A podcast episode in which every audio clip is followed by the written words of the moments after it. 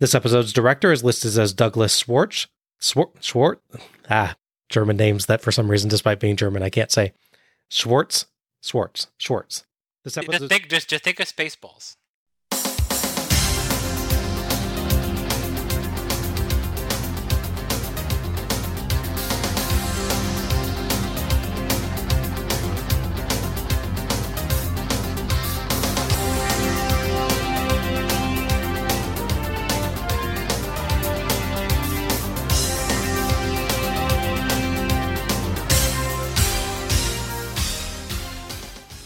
Hello, everyone, and welcome to Let's Go to the Ring, where we take a look at the good old days and not so good old days of World Championship Wrestling series by series. I'm your host, Bob Moore, and I'm joined by the guy I'd most want to hang out and ignore lifeguard match duties with, Alec Pridgeon. I'm honored that people will die on our watch. It's lifeguard match duties, man, not a. Oh, not- oh.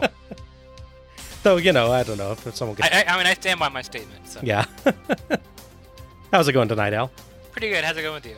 I'm doing quite well. I had to do significantly less work preparing for this episode than normal because we're watching a TV show. I'll say, don't get used to it. Yeah, yeah. I don't want to spoil you now. it's a pleasant break when we do these uh, these movie and TV show uh, episodes because Al does more of the story work, and there, there's less like matches for me to recap. Though more official matches than this one than we've normally done, which is interesting. That's true. We've had to call things matches that weren't matches in our previous ones, but this time we've got some legitimate matches. Yeah. Because, well, tonight we're taking a break from watching wrestling on a beach. We are watching wrestling on a beach on Baywatch. At Bash of the Beach 1995, WCW decided to do some cross promotion, and the popular television series about lifeguards running in slow motion made sense to pair with WCW's most beach themed show. We saw the first half of that pairing on our previous episode, so now we're taking a look at the second half Baywatch, Season 6, Episode 15, appropriately titled Bash at the Beach. Mm-hmm. In case it matters, we are looking at the HD remastered version that's included with Amazon Prime. If you're interested in great coverage of Baywatch as a whole, then uh, please check out Allison Pregler's uh, wonderful series Baywatching. She's very, very funny. Tia is very good. Yes. This episode of the long running series Baywatch aired February 18th or 19th, 1996. Amazon says the former, IMDb the latter. Either way, that's more than half a year after Bash of the Beach 1995, which aired the previous July, rendering its benefit as cross promotion at least slightly questionable, I'd say. Yeah, it, it's arguably worse than the Ready to Rumble Slamboree, which technically promoted the VHS release of the show, Right, or the yeah. movie rather. But yeah, They at least were pairing up with a release of that film. right. if not the original, yeah. This episode carries a 6.1 out of 10 rating from IMDb, which is actually on the upper end of the scale for season 6, and quite a bit better than the prior and following episodes, which earned 4.7 and 5.2 respectively. The prior was a Charlie's Angels parody, and the latter features Mitch getting in a sky surfing accident and from flipping through it a bit, at least a couple lengthy clip shows of scenes from earlier in the series. So that may explain the rating difference there.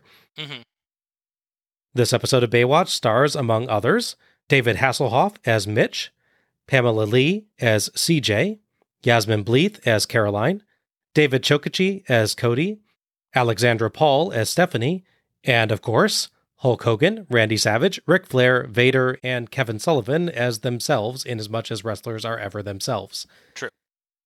This episode's director is listed as Douglas Schwartz, and the episode writer is listed as Deborah Schwartz, with Michael Berk, Douglas Schwartz, and Gregory J. Bonann receiving creator credits. So, which is better, Baywatch on WCW or WCW on Baywatch? To find out, let's go to the beach.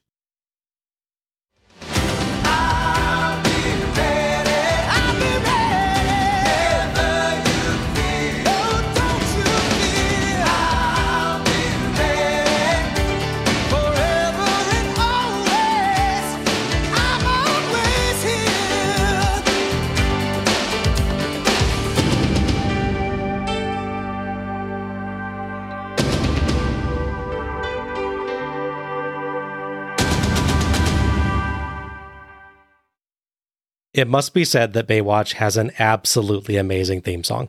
It does, yes. Just that's one of the best in TV, I think. Yeah. We get the most famous opening credits of, of probably say of the 90s. It's definitely up there. That and Friends, maybe. Really fighting it out there. Maybe X Files. Yeah, yeah. Um, I'd say for mass consumption, though, Yeah. it's probably those two. But yeah, X Files definitely the weirdos like us. X Files is up there. I like to describe this song as a so sincere it's laughable. Mhm. The guy that does the song, he fully commits to this. It's amazing. It's a super serious song, even though it's people running in slow motion and shots of people in bikinis on the beach. I love it.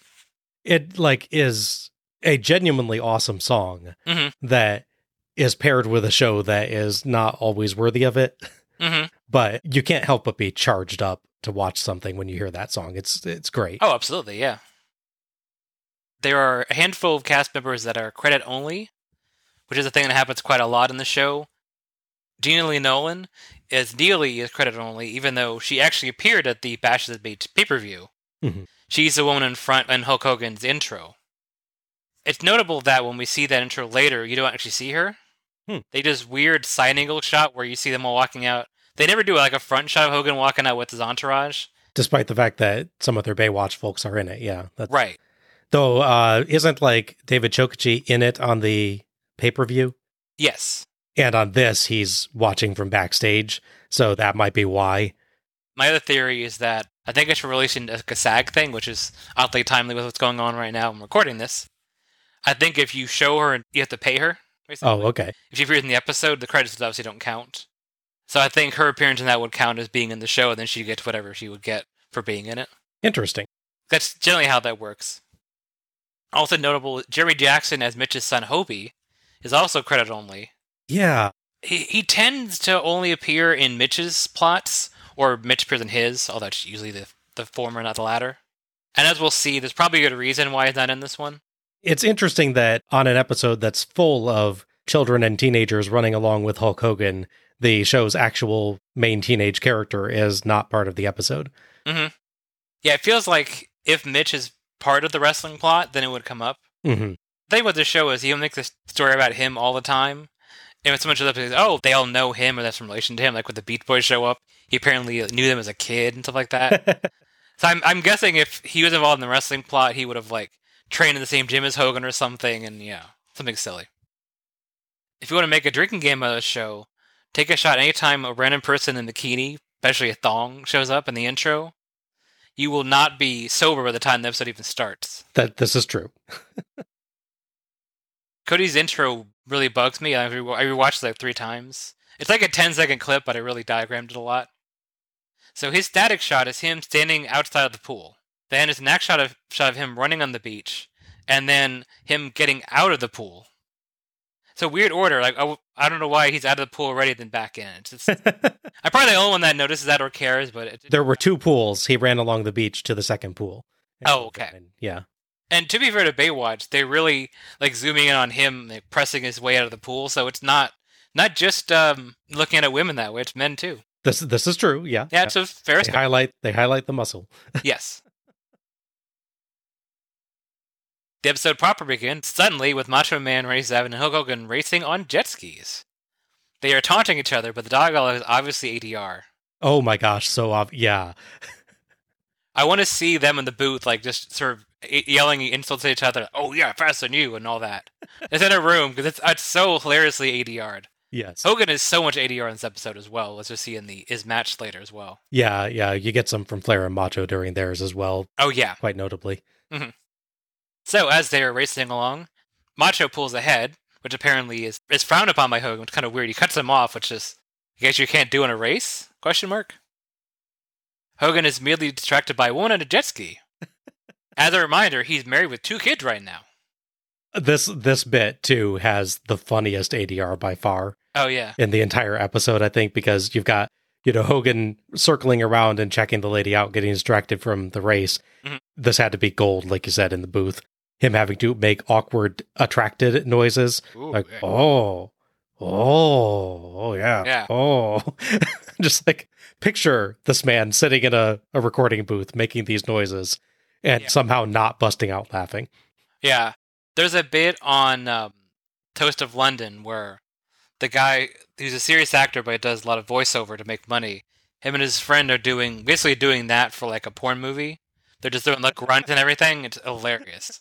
You never see it. You just hear them grunting along and the random, random noises. It's amazing. That's funny. In some ways, this episode, despite being paired with Bash at the Beach 1995, feels like it's a follow up to Bash at the Beach 1994. Because if you recall, Hogan at the end of his promo says, We're going to go ride tiger sharks. That's true. Which I believe to be a brand of jet ski, not the one they're using, but a brand of jet ski. Mhm. So maybe this is intended to take place between the Bash of the Beaches. Oh, okay. There's one or two things later on in the episode that actually make it fit better in that part of WCW's continuity as well. Mm-hmm. Obviously, Macho being there would kind of screw up continuity, but otherwise, yeah. Yeah, yeah. Also notable, while Hogan is circling the woman and ogling her, he also nearly bumps into a boat. I really want to picture this as the boat we kept seeing in the far shots on pay per view. It's like way out there. It seemed like it needed help. For some reason, Caroline, a Yasmine Bleeth's character, decided to look up from her Baywatch tower and use her binoculars to watch the action. I'm not sure if she can see or hear that from how far away that she has to be for this. My best guess is she read the script and knew something was going to happen. Otherwise, just it's really weird. So Hogan finally realizes that he's in a race and, you know, done looking at this lady on a jet ski. So he proceeds to hit a very small wave, apparently, and is launched off his jet ski. So our first match is Hulk Hogan versus a Sea-Doo GTX for the remaining air in Hulk Hogan's lungs. The referee for this is presumably Aquaman. Yeah, sure. Hogan wipes out on a wave and, defying all laws of physics, the jet ski somehow flies higher in the air than him and lands on top of him several seconds later. The jet ski wins, making this one of the few instances in his career where Hogan jobbed clean. Yes. Seriously, though, how does the thing land on top of Hogan? It's clearly not flying as high as he is in the initial clip, and it's also clearly in front of him. So, how does it come down after him and from behind him? He ju- he launched off this wave and falls backwards off of his jet ski, and the jet ski shoots way ahead, but somehow I guess loops back around and then falls flat on top of him. It like flies far enough, fast enough that it loops around the entire Earth and comes back from behind. Pretty him. much, yeah. Like, yeah, it's oh my gosh, it was funny. The oof that he makes when he's hit by the jet ski Yeah. is hilarious. It's like, oof. Mhm. Sounds like a bad guy getting punched in Final Fight. Yes. One last bit of irony here, of course, is that so much of Baywatch is product placement. They keep mentioning uh, Wave Runners at one point a lot in one season. So it's funny that they feature a product, and you see the name very clearly, the Sea-Doo one there, and it's used to nearly kill somebody. You're like, ooh, an episode, what do we do? Uh, I won't tell you. Yeah, maybe the episode was actually still sponsored by Wave Runner. Oh. The competing brand should be the one you use to kill Hulk Hogan. that, yeah. We'll pay you more if it's not ours. Exactly. we suddenly go back to Caroline, who runs to the rescue.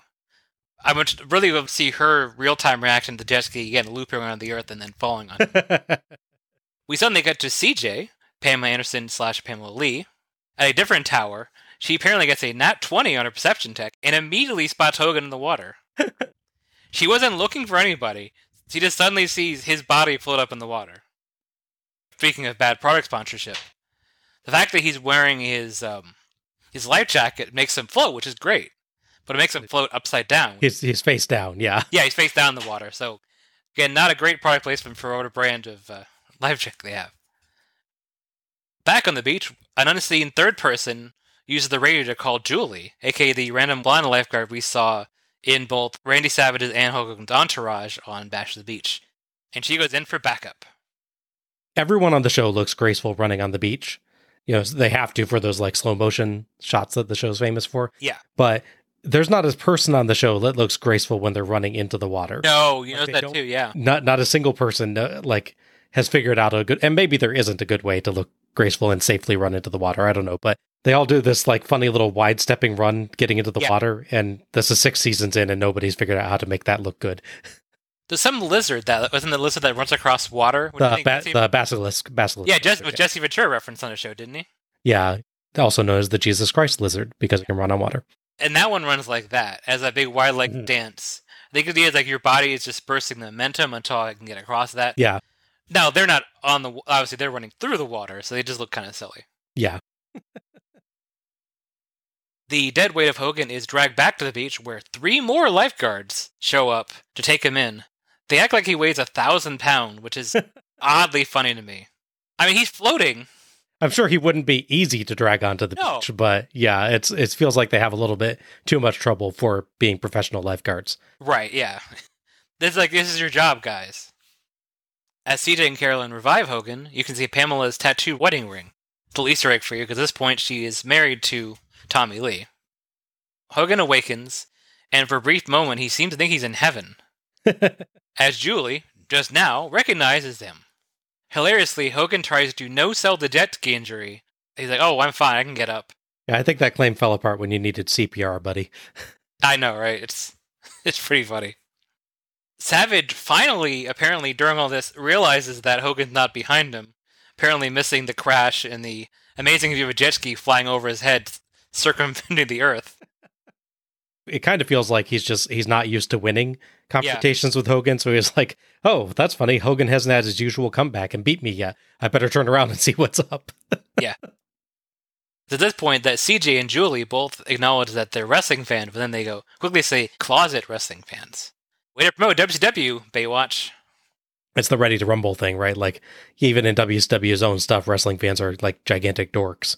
So- Yes, true, yeah. and uh, also should they really be letting like Hogan stand up on his own and walk around and eventually leave with Macho on this scene? He just got knocked unconscious and needed CPR, and literally they said his heart's not beating. That's true, yeah. That feels like at the very least you should be taken to a hospital, probably on a stretcher, to get checked out, even if you appear to be healthy. Although, if it's wrestling, you don't get taken to a hospital, you get taken to a local medical facility. because they, they I guess what happened they, they realized when they say hospital people would know oh so there's only two hospitals then near this this arena let's go there and see him Where they can't say, "Oh no, it was the clinic down on 34th." right exactly. I guess people will go in and check if you're there which is weird a weird thing to do for several reasons. Do you not get that the show is fictional, people? I, apparently not. Not enough i guess. So savage who again, again didn't notice his friend nearly dying is very indignant to hogan about quote leaving him high and dry. Class act. Also you're on the water so you're definitely not dry and you're staying in a relatively level plane so You're also not very high, yeah. no not not either. One hogan annoyed by this confusing statement for several for many reasons says that they need to quote talk about it right now and they proceed to walk away without saying a word. So huh? Hypocrite hogan tells savage to stop arguing the lifeguards to boot. Like yeah. No He's not the one that's married at this point, buddy. That's true. Yeah, he is. We, as we know from watching the shows, he is not married. That's a key plot point for months, as awkward as that is. Oh, good. Here comes the B plot. In the base, Stephanie prepares for a picnic date with her boyfriend Tom. Mitch casually explains to the audience that him and Tom have been quote best friends his entire life. it's weird how that comes up, isn't it? Mhm. By the way, like he starts out asking her questions about her date like he doesn't know who she's dating. Right. And then seconds later, we reveal that he knows who she's dating and it's one of his oldest friends. Yeah. It's it's such a strange progression of conversation. Yeah. Also to note, this is setting up Tom's first appearance on the show. This character has been Mitch's friend his entire life, has never been seen before. Oh my gosh, so so We are in season six. Slight caveat: it's his first appearance as Tom. He pe- played a guy named Vincent, his actual first name, in season two. oh okay. Interesting. And not the same person, obviously. It's like when Jerry Orbach showed up as a defense attorney like in season 1 or 2 of Law and Order and then later gets Lenny Briscoe. Yeah, and just no one talks about the fact that he looks quite a bit like that defense attorney they once dealt with in court. yeah. There's an even worse version of that with Law and Order SVU, where Swinley actually is like sent to prison for sex crime, and then she's like the EADA like a season later. Oh wow, I was like, oh, okay. There's only so many actors in New York City, I guess. redemption story. yeah. I mean, I'm glad you liked it so much you brought it back, but it's a little weird. Mitch and uh, Stephanie have a nice friendly banter before she leaves. It's little bits here that I do kind of like with the show. It makes it feel like characters do know each other, these actors at least have a natural chemistry, which I uh, do like. Definitely agree with that. Yeah, I think Mitch and Stephanie, uh, I think in this episode, you get a, a strong feeling of them having a long running relationship. We cut to the date where a pager, this is 1996 after all, interrupts things before Stephanie gets too romantic. Her and Tom also do a very good job of ignoring all of the seagulls. they are surrounded by seagulls making lots of noise. By the way, Yes. What exactly is Tom's medical specialty? I believe he's a skin doctor. Yeah, I believe he's a dermatologist, right? Correct, yes. And so the pager is going off, presumably summoning him to some sort of medical emergency. Yeah.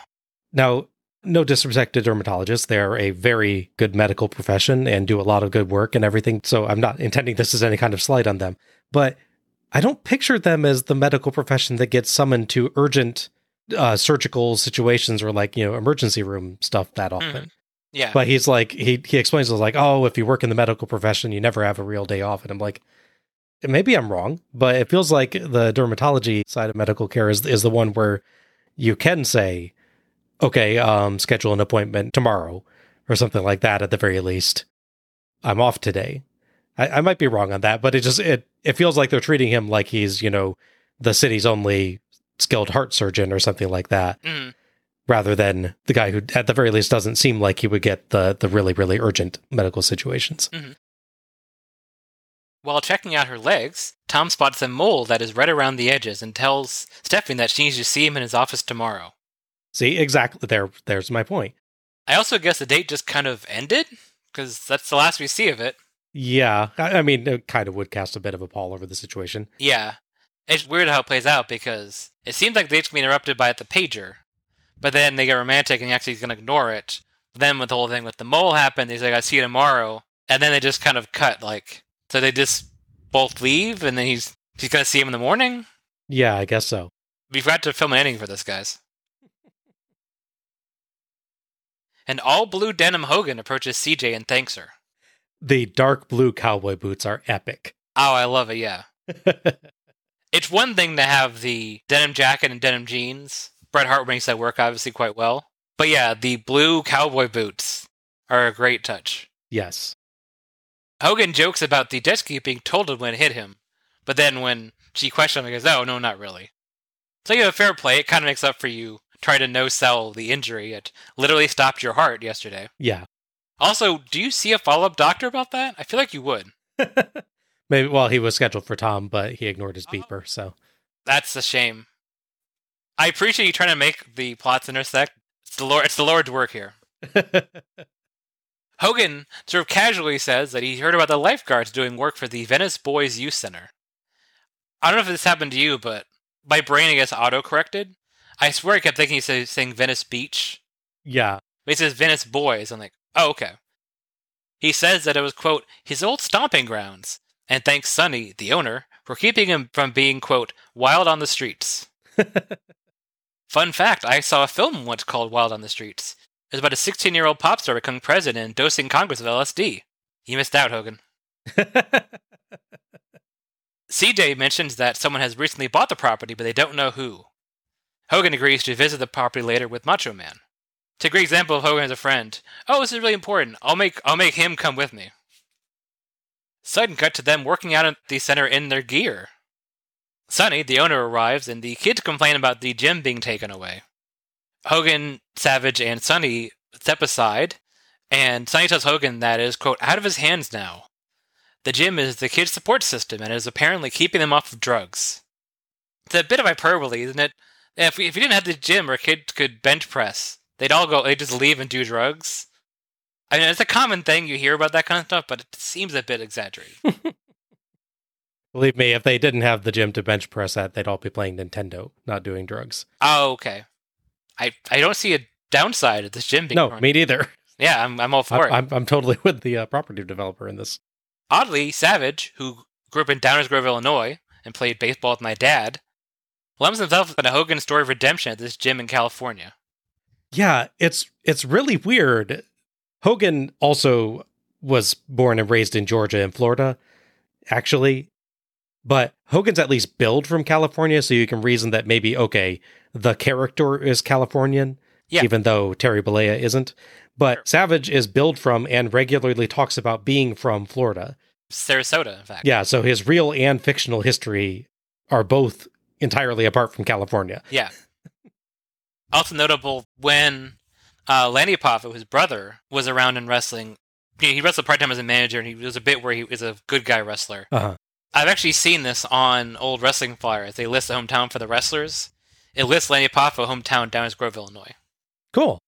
So they stuck with that for him, but at some point, Savage just decided, "I'm gonna, I'm gonna be part of the story too." Yeah, it, it feels really weird. Even though you just told us about keeping this kid off of drugs and you know keeping him off the streets and keeping him safe, we don't need them both to have a personal connection to this gym. That's what I was going to say. Yeah, you don't need either of them to have a personal No, to really. this gym. Like it I mean, they're both good guy characters. Helping people out for, you know, in charity events and stuff is what good guy characters do. True. Like you can have the Baywatch people have the personal connection to it and Hogan and Savage just be like, "Oh, well, that sounds like a really good cause." You know, we'll we'll help out with it. Like it'd be one thing if Hogan and Savage were going to be regular characters on the show and this Venice Boys Youth Center was going to be a regular location, then I could understand tying it all together more. Right. But it's a one-time appearance. It's a lot of backstory for a guest star. Yeah. Back to the B plot as we cut back to the station where Hoff is just finishing his run uh, treadmill. We talked about before him being separated. It's just interesting how that works. And the first time you see him in this, he's making sure you see him running. They cut from Hogan and Savage working out to Hoff working out. Yeah. Yes. Equal, equally the same. He uh, steps off of the treadmill and goes to the locker room right where Stephanie's getting ready for her shift. I feel like there should be a door that closes for this place. I mean, she's fully dressed, obviously, but I feels like it's where you change. So I don't know how that works exactly. She asks Mitch if she can work inside and tells him about the biopsies he's having on the mole. Uh, Alexandra Paul as as Stephanie, she does a really nice job with this. She does. She like you know shows that even though Mitch is an old friend of hers, clearly she's still uncomfortable uh, at first bringing it up and nervous about talking about her situation. Right. It doesn't seem like she thinks that he won't understand or something like that. It's just more of if you talk about it, it's real. It, well, and once you tell him about the biopsy, then he's going to be want to know more and going to be You're gonna need to bring it up again. exactly Yeah. yeah. Yeah. Whereas if you just did the biopsy and then come back negative, you go, oh, good. Then you, you can maybe mention later, oh, by the way, I had a biopsy. I'm just being more careful. Yeah. But yeah, credit to her. She does a good job here. She really conveys that she's worried that she might die. The biopsy determine whether she has skin cancer or not. Yeah. And Mitch, as her friend, tells her not to worry. Mhm. We cut back to the gym, where Macho is working out separately as a limo arrives. Sonny says that this is the developer and that has taken over the property. Hogan and gang decide to, quote, go talk to him. That really sounds like a threat the way they say it. Ultron, we would have words with thee. Yes, yeah, exactly. Ric Flair. So you're the developer. I thought you'd be in a pond hiding under the scum where you'd feel at home. Oh, Hogan, it's wonderful as always to see you again. And Macho Man, last time I saw your face, man, it was under my shoe. What are you doing with your time now that you're a washed up ex wrestler, Flair? You know what they say, brother. Those who can do. Those who can't don't. One of the That's not the quote. Appreciate this. For starters, man, I bought the property. You got it? In a week, it'll all be mine. But today, I'm here because I'm closing the gym down, big boy. You can't do that. Oh, little lady, that's where you're wrong. I'm the nature boy. I've got the documents. Soon, this'll all be condos. It'll all be mine. Woo! Why don't you put your money where your sorry excuse for a mouth is, Flair? Hey, Hogan, as usual, your words hit harder than your fist, man. A fight, one on one, no holds barred, winner take all. All this property, Flair. Oh, man, doesn't that sound delightful? What's the collateral, Hogan? Something that you could never hang on to, Flair. The WCW heavyweight title, brother. Wait a minute, I call the shots. We're making a team. Me and Vader and Macho Man, I want you right here, right now. I'd love to tear you apart right now. A team wins both matches or all bets are off. And whose head am I going to have the pleasure of ripping off, Flair? No, no, no, chump. It's Vader time that's gonna rip your head off. You I was hoping I'd have to have a match where I had to keep my eyes open, Vader. Save it for the world to see. Save it for the ring, Hogan. Oh, this this scene is absolutely wild. Mm-hmm. The first thing you see after the limo pulls up is Kevin Sullivan walking out. he has this hilarious face paint, which is like it's like two Nessies going different directions on his forehead. He's he's he's dressed in a suit and still has the face paint. Yeah. Yeah. Also, he's clearly it's clearly not his suit because that does not fit him at all. Yeah. I don't think it's been ironed. Face paint, ill-fitting suit, perfect. No notes. Yeah. Kevin Sullivan, multi-class druid businessman. Yes, there you go. That would be a weird character build unless you specialized in zoos. Yeah, sure. Yeah, Flair is the first person who's actually acknowledged when he steps out of limo after Sullivan. Because Hogan completely ignores Kevin Sullivan, his arch rival at this point for like a year. He's also like does not compute when he sees the man in a suit. So No, I guess so. Vader is also there and not mentioned for quite a while in this, this segment, which is a little odd as well. How do you ignore him? I think he's one of those things that you just your your brain tries to ignore because Oh, okay. otherwise you have to acknowledge him and flee in terror. that makes sense. So during this bit, Hogan refers to Flair as a quote washed up ex wrestler. Yes, this is another thing that made me feel like this show is actually set sometime in 1994. Hmm. Because Halloween Havoc is the one where Flair puts his career on the line Pause for laughter. Yeah. And loses the match and so has to retire as a wrestler. By the time of Bash at the Beach 1995, of course, he's a full time wrestler again. Yes. So between this and the riding jet skis, you're kind of like, was this a follow up to Hogan's 1994? And maybe, I mean, I don't know exactly when this was filmed, but I could see them, depending on when they had to start scripting it and, and putting things together and filming it, it probably was based around WCW continuity from at least early 95. hmm it's possible. Flair is brought back into wrestling in early 95. I guess he attacks Hogan and Savage and messes with them, and they basically ask the people in charge to undo the stipulation that they themselves asked for to get him out of wrestling. well, so th- that's one explanation. The other explanation for why this makes no sense is that Douglas Schwartz just really didn't care and kind of knew passing about it.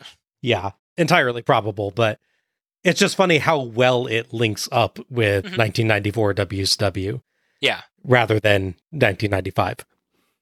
Yeah, to note, as you said, it's October 1994 where Flair loses the match and is forced to retire. By the time this episode aired in early 96, he'd actually won the world title two more times. Neither time from Hogan, of course. The other elephant in the room is by the time this episode had aired in 1996, Vader was no longer in WCW. Yes. And in fact, Savage had won and lost his world title a couple of times between when they shot this 95 and when it aired 96 as well. Both times to Flair.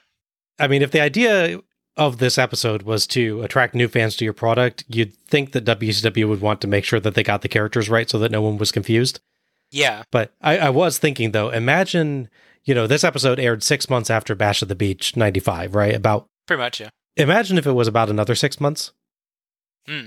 Hogan would be NWO Hogan. Yeah. Like six months after Hogan's crazy Baywatch appearance, he's in the NWO and like everything about WCW is different. Yeah, that's true. Flair is basically a full-on '80s movie villain here. Oh my gosh, so This is literally out of Breaking Two, Electric Boogaloo. yes. it's all about having having to win a contest to save a youth center. It is interesting, by the way, that he's, he's planning to turn this gym, he says the gym, into condos. And like it's an outdoor exercise center. It's not No, this huge gym facility. correct. Those would be some pretty dang small condos, unless maybe he meant that he'd also bought the shops and stuff. yeah, he he's it's kind of vague about how much land he bought. I think he bought all the area around it, and then which would be funny if like we just want to save the center, so he just built condos around the gym. Don't worry, Sonny, we saved your gym. No one can see it, but it's still here. Guess he'd have a ready made customer base then, though. True, yeah. Flair decides to make this a team challenge, Yes. not to be confused with the team challenge series. Yes. But did you catch exactly how he words it? Mm-hmm. He says, a team wins both matches or all bets are off. Correct. Yeah, remember that. Yes.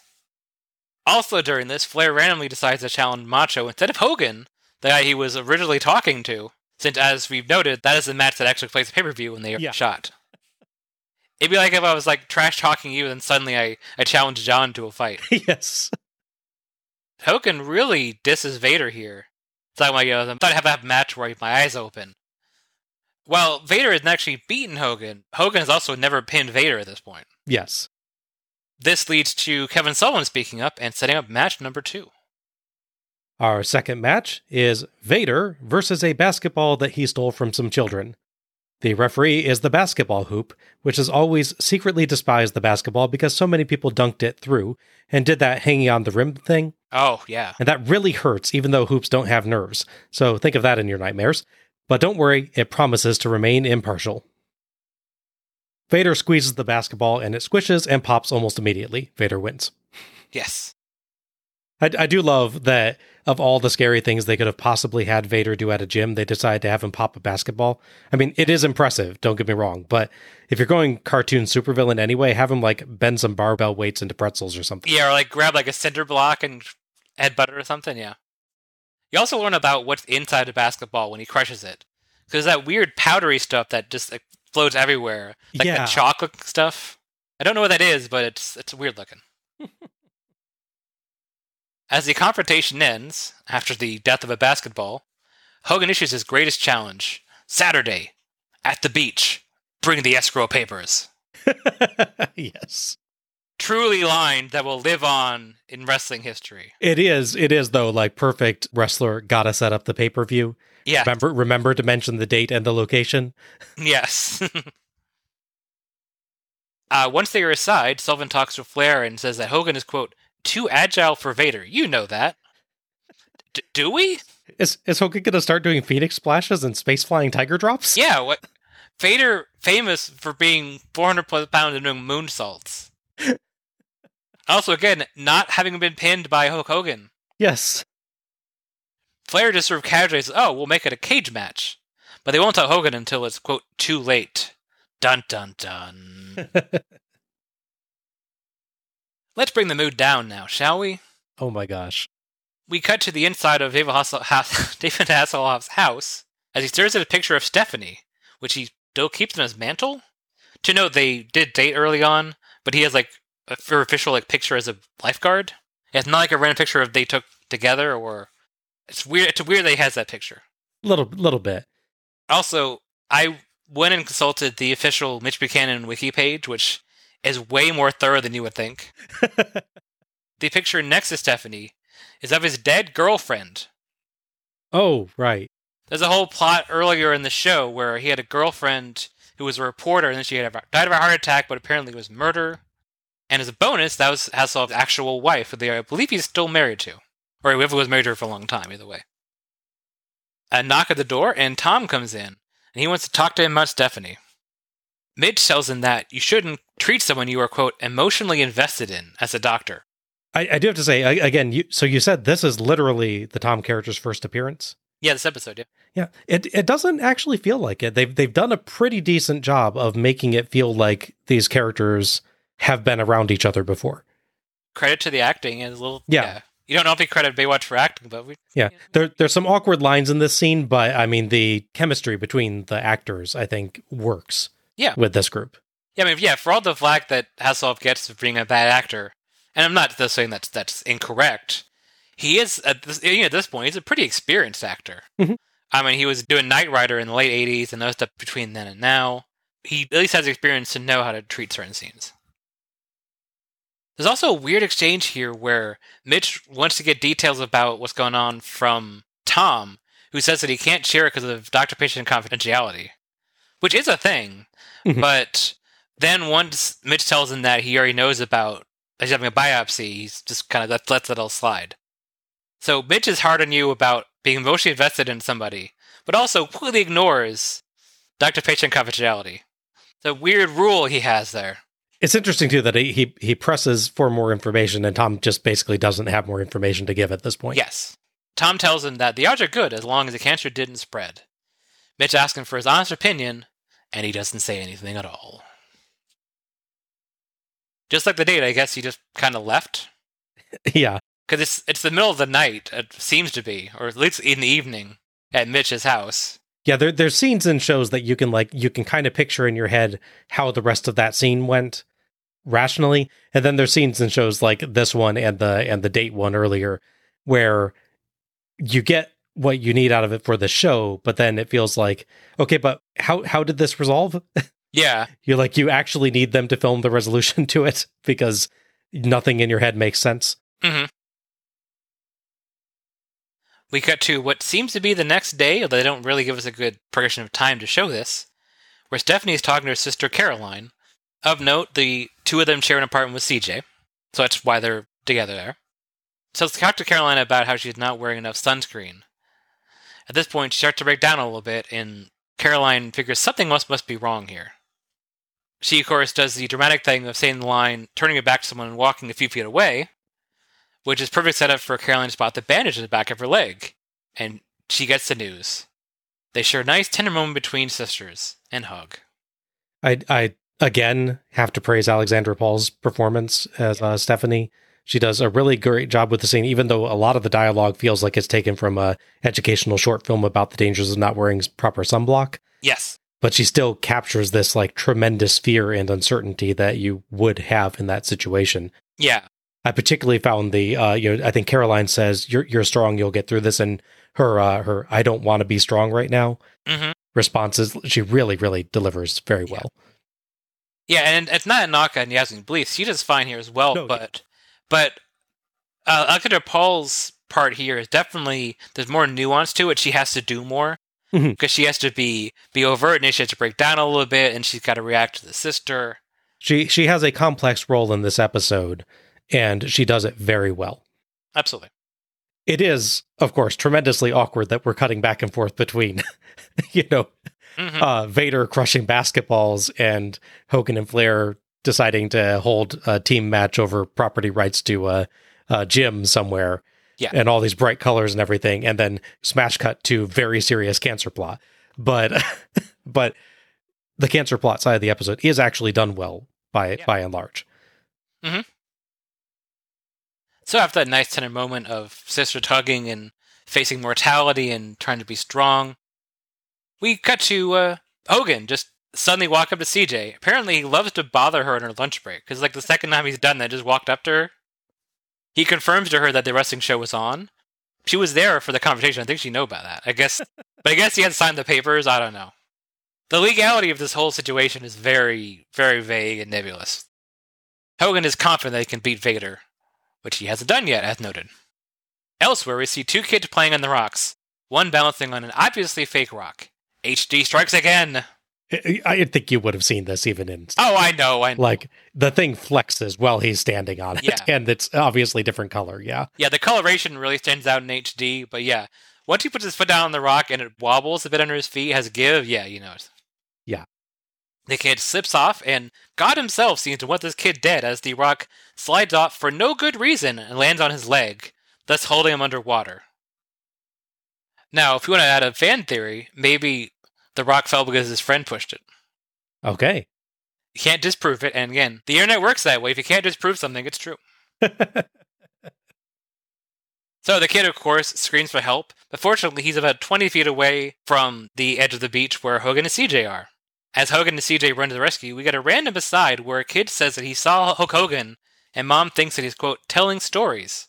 Uh, uh, again yeah why is it so unbelievable that a child in california might have seen hulk hogan build from california Yeah. and known to like beaches Also, he was just here yesterday. this is also true yes It, it just. Uh... Hogan delivers the real Oscar caliber acting in this episode as he struggles and strains to lift the rubber rock off the kid's leg. he actually does a pretty good job of making Yeah. that look like it was actually heavy if if i had not seen the thing bend under a child's weight Yeah. a moment ago i like i might have bought that that was actually a really heavy lift it is kind of funny like i get that you don't want an actual rock to land on the kid but it is kind of funny that you don't give hogan an actual rock to lift because i'm sure he could have done it Yeah, no problem yeah, agreed. Yeah. Back to the B plot, as seemingly nearby, but also not in relation to anything going on just now. Stephanie's on duty in her full gear, covering up. I guess Mitch didn't give her office duty like she asked for, huh? Yeah, that I, Dick. that's a good point. Yeah. She's like, can I have opportunity because I have a biopsy? Uh, yeah, sure. Here, whatever. Work the beach. She looks down and sees some clearly burned girls and tells them to put on sunscreen. Uh, excuse me. Uh, you girls are getting sunburned, so you should either cover up or put on a stronger sunscreen. Because it's the burns you get today, they'll increase your risk of skin cancer when you get older. So, is this what you're using? Baby oil offers absolutely no protection against the sun. Do you have any sunblock? Put it on.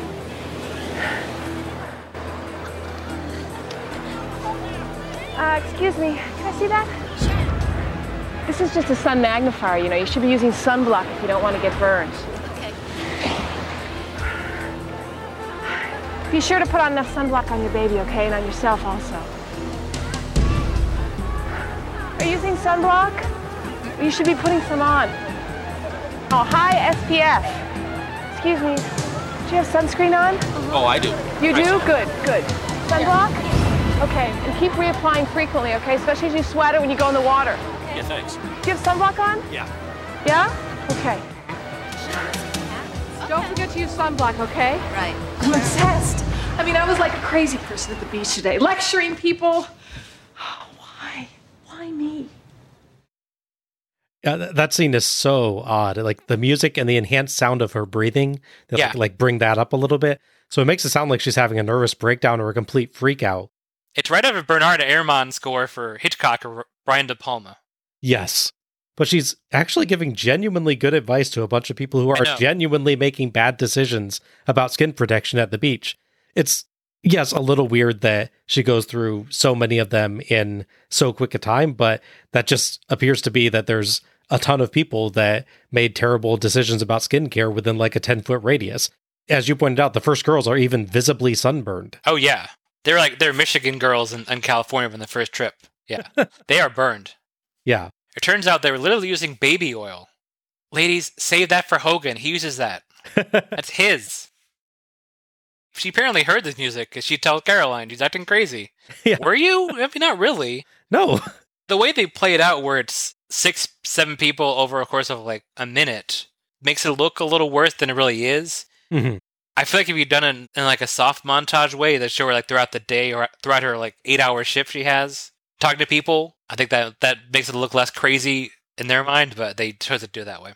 I think if they wanted her to sound more obsessed, what they could have done is have all or most of the people that she talked to say that they were using it and her repeatedly go to the same person. Yes, sure. You know, something that makes it clearer that she's not thinking rationally or is, um, like she said, obsessed with this concept. Yeah. But, but the fact that she's so clearly right in, you know, almost every person that she approaches, Yeah, they had two different ideas for this scene and they did both of them.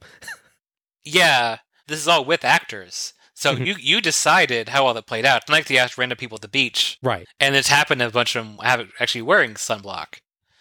Yeah, it's it's very odd. That cuts to the, I guess later the same day, a somber Tom shows up.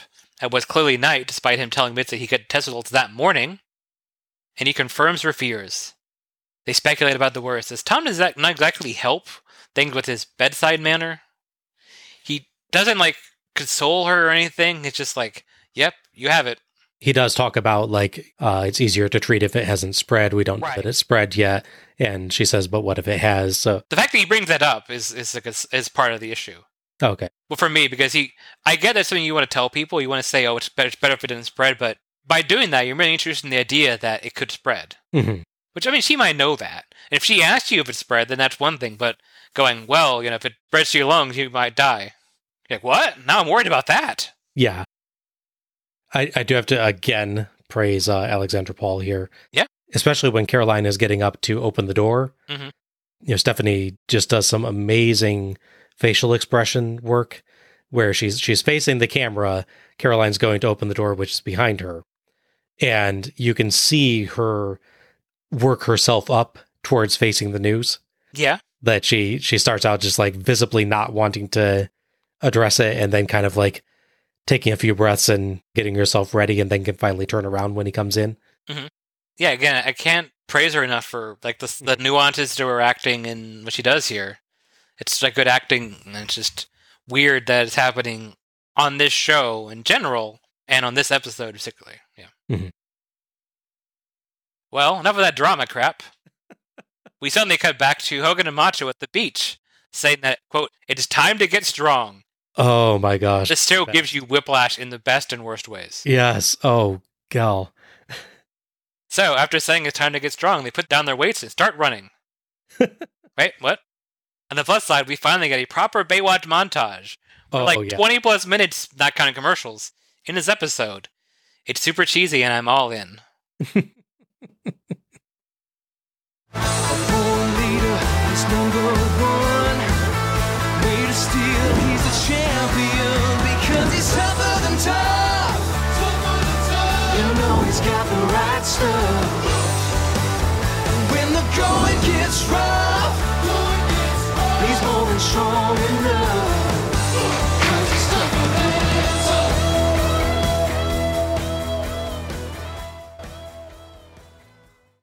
Based off of IMDb's credits, I think this montage originally used American Made, Hogan's WCW theme. Ah, okay. But the song here is actually quite fitting. They've done Yeah. a decent job of uh, doing a replacement if this is one. Right. It's very silly, but it's fitting. Yeah. In the credit, which they might have amended for this airing, they do li- they do credit the song. Yes. I did get the lyrics. Oh, great. Would you like to hear them? I do, yes. All right, here we go. All right. The world shakes with the clench of his fist. He's a force to be reckoned with. Tough as nails, he's the son of a gun. He means business, he'll get the job done. A born leader, he's number one. Made of steel, he's the champion. Because he's tougher than tough. You know, he's got the right stuff. And when the going gets rough, he's more than strong enough, because he's tougher than tough. And there's a second verse. Oh, good. Made to last, yeah, he's built like a tank. A warrior with iron strength. Pure power like you've never seen. Satisfaction guaranteed. Uh, A born leader, he's number one, yada yada. That's a wonderfully like over the top 80s training montage type of song. It's oh, great. it's so great. Yeah. There's yeah, there's real similarities to this and the Rocky 3 yes. training montage Mhm. with Rocky and Apollo, especially with beach running involved. It is worth noting that there's a random cut or two in the montage where they show him back at the gym Yes. bench pressing. So at least they they got- they finally realized, oh right, the weights are back here. We ran half across the beach. Let's go back. The idea of this clearly is that it's like several days of working out compressed into one montage. Oh yeah, of course. But a couple weird things, or actually one weird thing and one very cool thing. So the weird thing first, Hogan starts off and the Baywatch lifeguards are running with him. Yeah. We then get the entire montage of which I don't believe any of the shots of them running feature the lifeguards anymore. It's just Hogan and a, a flock of children. Correct. And then we cut back at the end, and the Baywatch lifeguards are once again running with him. Yeah. So apparently they just they, they started out on the first day and sloughed off for the rest of the week, and then decided to join him for the finish. Maybe they refused to be seen running because the sequence used inadequate slow motion. Oh, you know that's true. It does frame skipping instead of slow motion. It's interesting. Yeah. At least it doesn't do that thing where it cuts out a frame and then like two or three frames and someone somewhere else. Like Yes. Oh, I hate that. yeah, I know you do. The other thing, did you catch the one shot of the one kid doing some amazing cartwheel into an acrobatic backflip in one Oh. shot? I did notice that. Yeah, yeah. Holy crap, that was cool. Yeah, there's that famous uh, one with Hogan in the 80s where he's like walking down the middle of the street and the crowd of people is behind him. Uh huh. They're definitely homaging that. Yes. It's pretty nice. I don't really get whether the training montage, and I love that it's here. It's weird that the only montage of the episode involved the guest stars. Yeah, I guess the other plot doesn't really lend itself to montage, but Yeah, that makes it doubly weird that the lifeguards really aren't involved in the montage at all. You couldn't picture the same same song, but with Stephanie like driving to the dermatologist, you know, Ah. checking, signing in, like waiting, and then getting you know your test Not- back out. Not not not so much probably, but you know, Okay, well, you know, she's got to be tougher than tough though. She's dealing Yeah. with the serious problem. just it's endlessly fascinating to me that we don't get the lifeguards in the rest of the running sequences with it. Again, they they spend 90% of their time on this show running. You'd think they'd be good at it. Yeah, it's true. Maybe they're too good. Maybe Hogan's like, oh, no, no, you can't run with me. You'll show me up. yeah, exactly. It's jarring transition time again. Yes. Mitch is walking on the beach with Stephanie, who is wearing a dress and not covering her legs up. This is the second most jarring transition in the episode, I think. It is, yes. Smash cut from rock music, applause, Hogan and Savage posing triumphantly Tougher than tough. to boom, sad Stephanie and Mitch walking quietly on the beach. Yes. A fun little fact I noticed rewatching the scene. There's two blonde twins that walk by in matching bikinis at the start of the scene. I f- feel like I've seen a glitch in the Matrix. It, it, they really they're, they're they're wearing the exact same bikini. Their hair is slightly different, and they're walking in line. Like one is just like quarter inch ahead of the other one, and it's obviously not an accident they're there because it's Baywatch, but it just it's, it's really distracted me. I see twins walking by in that manner right before the serious scene. Schwartz is like, I know this scene's really good. You guys are great actors, but I got to put the blondes in here somewhere. Just have them walk by. The pair have an odd bit where they reminisce about an early episode where they both nearly died, and he promised to keep her safe. This is yeah, like including the actual Baywatch history for characters should help the scene and make the characters feel more real and everything. But in this case, it's just like remember that time we were on a cruise ship and drug dealers took over and shot me and we went overboard. Then we drifted for hours on the water and got attacked by a shark and you somehow fought it off. It's just like our lives are ridiculous. Yeah. That's uh season three, episodes fifteen and sixteen, by the way. Okay, good. yeah, again, there's some of that's nice. Like, again, there's a thing about how Stephanie and uh, Mitch did date briefly, and obviously not dating now. It's fine to bring that up, but yeah, it's weird to bring this very specific thing about like a promise he made to keep her safe from apparently everything, as if he could have predicted all these things that happened. Yeah. Poor Mitch wishes he could keep that promise now, but you know, he can't fight skin cancer. I do like his response here overall.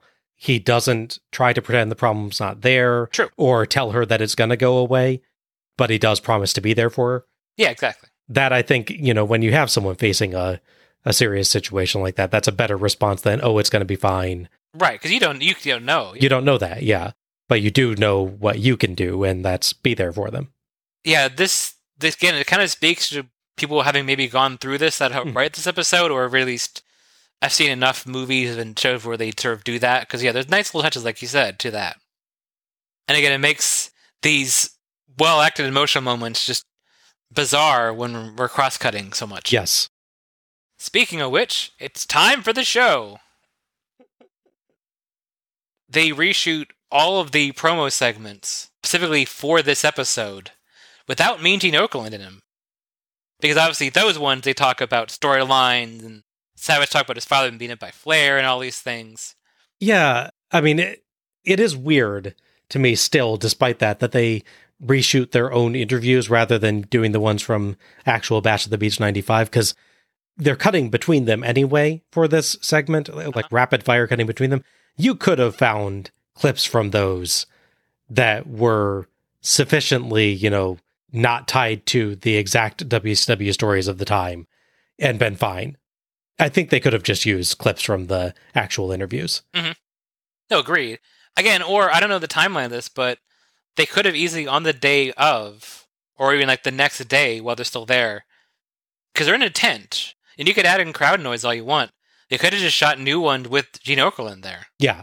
or somehow is it too far to believe that Gene Okerlund is here for this this wrestling match, which I guess a, a two match show to determine the ownership of a big plot of land in in Venice. I don't. Yeah, it's like they they alternate between characterizing this as a small charity event at the beach and Yeah. an actual like full broadcast kind of situation. That's Yeah, because there's a whole camera crew here and everything. yeah. But yeah, so we don't know Gene Okerlund, sadly. In his place, we get CJ doing an intro for Hogan, uh, Sonny doing the direct interviews. I believe David Chokachi's character uh, as well does. Yeah, uh Hogan is interviewed by Sonny, Savage is interviewed by Cody, and Flair is interviewed by Kevin Sullivan Yes. because no one wants to do it. Yeah, it's notable. Yeah, it's notable that Kevin Sullivan is the promo guy here. One last bit I have to mention before we cover the actual promos themselves, which again were, were cut together in this weird, splicey manner. One big, uh, like smoothie of a promo, I guess you want to say. so CJ is given the job of introducing Hulk Hogan, and you can see from her body language that she does not want to do it. CJ speed through her intro a la Sam Waterston trying to sell you robot insurance. There's an old SNL sketch from actually around this time, a little, little later. I'm Sam Waterston of the popular TV series Law and Order. As a senior citizen, you're probably aware of the threat robots pose. Robots are everywhere, and they eat old people's medicine for fuel. Well, now there's a company that offers coverage against the unfortunate event of a robot attack Old Glory Insurance. Old Glory will cover you with no health checkup or age consideration. You need to feel safe. And they got Sam Waterston to actually be in the the, the fake commercial. And I guess when they were shooting it, he was just sort of rapid fire going through the lines they gave him. And they pulled aside because it's, pre- it's a pre tape, it's not done in front of the crowd. And they're like, Sam, you know, you can slow down here again. Details like, no, actually, you know, if it was me and I'm, if I'm selling this thing, I don't believe it. and I think it's really stupid. I would just speed through and get as fast as possible done. And that's what CJ does. He is like, oh, Hogan, here, here, take away, Sonny. Yeah. Also, the, their show is evidently called Bash at the Beach as well. Yes. you think they get sued by WCW over this? Well, WCW doesn't sue people for breaking copyright. WCW gets sued for breaking copyright. Oh, that's true. That's they do have a uh, a fairly nice uh, Bash of the Beach illustration. oh, they do. a yeah. good good like drawing of Hogan and a decent drawing of one of the lifeguards. I don't know if that's actually supposed to be CJ or not, but Probably, yeah. She's the face of the show at this point. yeah, with the Bash of the Beach logo or a Bash of the Beach logo, not the actual WCW one. I kind of wonder if they had used that for the actual uh, WCW show or if it's just for the Baywatch one. Yeah. Because it, because it would work since they had the Baywatch lifeguards on Bash 95. Well, what's funny is that this new branding doesn't include the Slim Jim stuff, but that's all over the stuff that happened, obviously, on the X pay per view. And effectively, therefore, it does include the Slim Jim stuff in the Right. Just, what I mean is their backstage area. Has none of yes, true. Yeah. Hi, everybody. Welcome to Bash at the Beach. We want all of you to come down because we want to help save the Venice Boys Athletic Center. And here to help us save it is Hulk Hogan, the WCW heavyweight champion. Well, you're going up against one of the meanest bone crushers in town. What's your strategy, Hulk? Well, you know something, brother. What he doesn't understand is that Hulkamania is going to be running wild, dude. And with the largest arms in the world, saving the Venice Boys Club, the WCW heavyweight title on the line, and a Baywatch babes watching my back, I'm going to break him in half, brother. So, how do you feel about your match today? Julie, I'm glad you asked me that question. I am the tower of power, too sweet to be sour, funky like a monkey. Sky is the limit and space is the place. Ooh, yeah! Hulk Hogan, the Macho Man, and all those little Baywatch lifeguards. The way I figure it, Taskmaster, we'll get rid of the red, because yellow is more their color. Woo! Macho Man, Yes! what's your plan? Cody, my plan is no plan, yeah. I live on the edge, living on the edge. Ride the edge of a lightning bolt across the sky. Do you know why, Cody? No, I don't. Because of the boys' club. Because of Sonny. You've gone head to head, toe to toe in the past. Tell the whole world what you're gonna do to your opponent, Macho Man Randy Savage. Oh, the Macho Man already knows. Today, he's got a deal. Woo! With the Nature Boy. And right here on this beach. And Nature Boy Ric Flair, you've got to understand that you're in a lot of trouble. Macho Man, I'm gonna hit you like a human torpedo. Then I'm gonna style and profile off into the sunset. Woo! So what you gonna do, Vader and Flair, when Hulkamania runs wild on you? Aside from the weirdness of Baywatch folks and the Taskmaster conducting the interviews, this was actually kind of great coverage of the basics of all these characters. Yeah. Like, don't get me wrong, it's utterly bizarre, but the guys hit all their usual notes. So if someone was coming over to watch WCW after this, they'd understand what they were getting into. Yeah, it's definitely the Cliff Notes version of the character. Yes, yeah, Flair only forgot to say Space Mountain, I noticed. yes. a, a few parts are very, very funny or weird about this, though. Number one, uh, Flair says, We're going to get rid of the red because yellow is more their color. which works for Hogan's outfit because his outfit is red and yellow. However, the Baywatch lifeguards' outfits are entirely red. Yes. So they're all going to be naked? Well, you know, color's a spectrum, Bob. Sure. and then the other thing I absolutely love is how very earnestly Cody answers when Savage asks him if he knows why he rides the edge of a lightning bolt across the sky. It's like, no, I don't know. He's honestly like not prepared for that line. yeah. So, I genuinely wonder how many takes it took before he could stop doubling over laughing when Savage turned to him. yeah. If you watch his face during that, you could see him really fighting the urge to giggle. Yeah. It's definitely an enjoyable, it's enjoyably insane sort of Hogan, Flair, and Savage promo sort of again smoothie or trail mix or whatever you want to Yeah. call this weird jumbled mix they've made. I don't know why they couldn't do them all separately and just show them in order. It's it's weird. Or like, you know, do Savage and Flair's before the match, which is the one coming up. And then cut back to Hogan. Yeah. It's weird. Also, Vader gets no promo time here. What's up? with That's that? true. Yeah. I mean, well, he got to crush a basketball earlier, so he was like, I've got what I need. I guess that maybe that speaks to when they shot this, perhaps, because he's gone. What September '95, I believe. It feels like they would have shot this before. I would, I would hope so, but it's possible they went back and shot it. I don't know. If they were doing retakes or something like that, that Yeah. I could see, yeah, maybe. I mean, the other option is that there is a Vader one, and they cut it because he left the company, which is Mm, possible. yeah. I, yeah, I, I, it's wrestling is a very petty sport sometimes. yeah, I just don't know that you would have had him look awesome by breaking a basketball either then. Right. Well, know, you, you can't cut that scene. The way this this plays out is funny because we know from watching Bash the Beach '95 that you know the crowd interaction happened, like you know with Sting, who's obviously not in this one. When he does his uh, his stinger call, you hear in the background he's reacting to the Right. bands, and all these things happen. Where obviously they're in some sort of weird vacuum of space where no one hears them around the area they're at because it's all shot like the next day or some some vague time later. You have Julie doing Savage's part first, but then like Cody just has a question he wants to ask him. He then proceeds to slightly uh, reference lyrics from Aerosmith about living on the edge. He just doesn't know what it is at all, I guess. But yeah, just, which actually that would make that'd be the right time. I think that's like 93, 94. So yeah, would topical topical line reference. I really wish I could have gotten these separate so you could enjoy the like appreciate the little bits there, but together it's a bizarre, still enjoyable mix of promos going back and forth. Like when they go from Savage's to Flair's, it's almost like it's a call response promo. Yes, yeah. That's what makes Vader's absence of promo so odd, because he had no, he had nothing to say, I guess. hmm I would wager it's more that uh, whoever was writing this episode looked at him and thought he's the big, tough, dumb guy Yeah, in their uh, 80s action movie villains, uh, you know, entourage that they've got. he's the he's the ogre character. Yeah, basically. Revenge of the Nerds, yeah. It's very possible. I can see that. I think the again the issue is just that he's not represented at all. Even like he, he's not there when Flair's cutting his promo. hmm Nor do they talk about what Flair's going to do. When they just go, "Yeah, I'm going to beat Savage." Oh, and I guess whatever match with Vader's going to happen too for the world title. Whatever. Yeah. This makes me feel a little less important. So after all that promo business, we cut to Savage coming out to the ring for his match, which is shot from different angles, shot by the Baywatch crew from Bash of the Beach 1995, with brand new voiceover because they are not going to pay the ring announcer for any of this.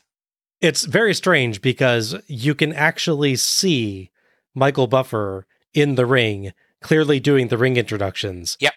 In several shots in both this and the Hogan match that's to come. But both are announced by, you know, somebody else doing overdubbing. Yes, correct. So, our third match is the Macho Man, Randy Savage, versus the Nature Boy, Ric Flair, in a match with a bunch of guys around the ring for some unspecified reason, for I guess one half of the world title or one half of the deed to Sonny's gym. I still don't get the bet. Referee for this match is Randy Anderson. I wonder if Slim Jims had to pay sponsorship fees again for the use of the footage. Hmm. If not, dang, they got a good deal. Yeah, for sure. Get on one of the most popular shows on TV during the 90s for free. Yeah, for sure. They exchange blows. there is some absolutely terrible ADR for Flair's noises of pain Ugh. and for the punches that they're landing on each other, especially in the first moments of the match. Here, I got a clip.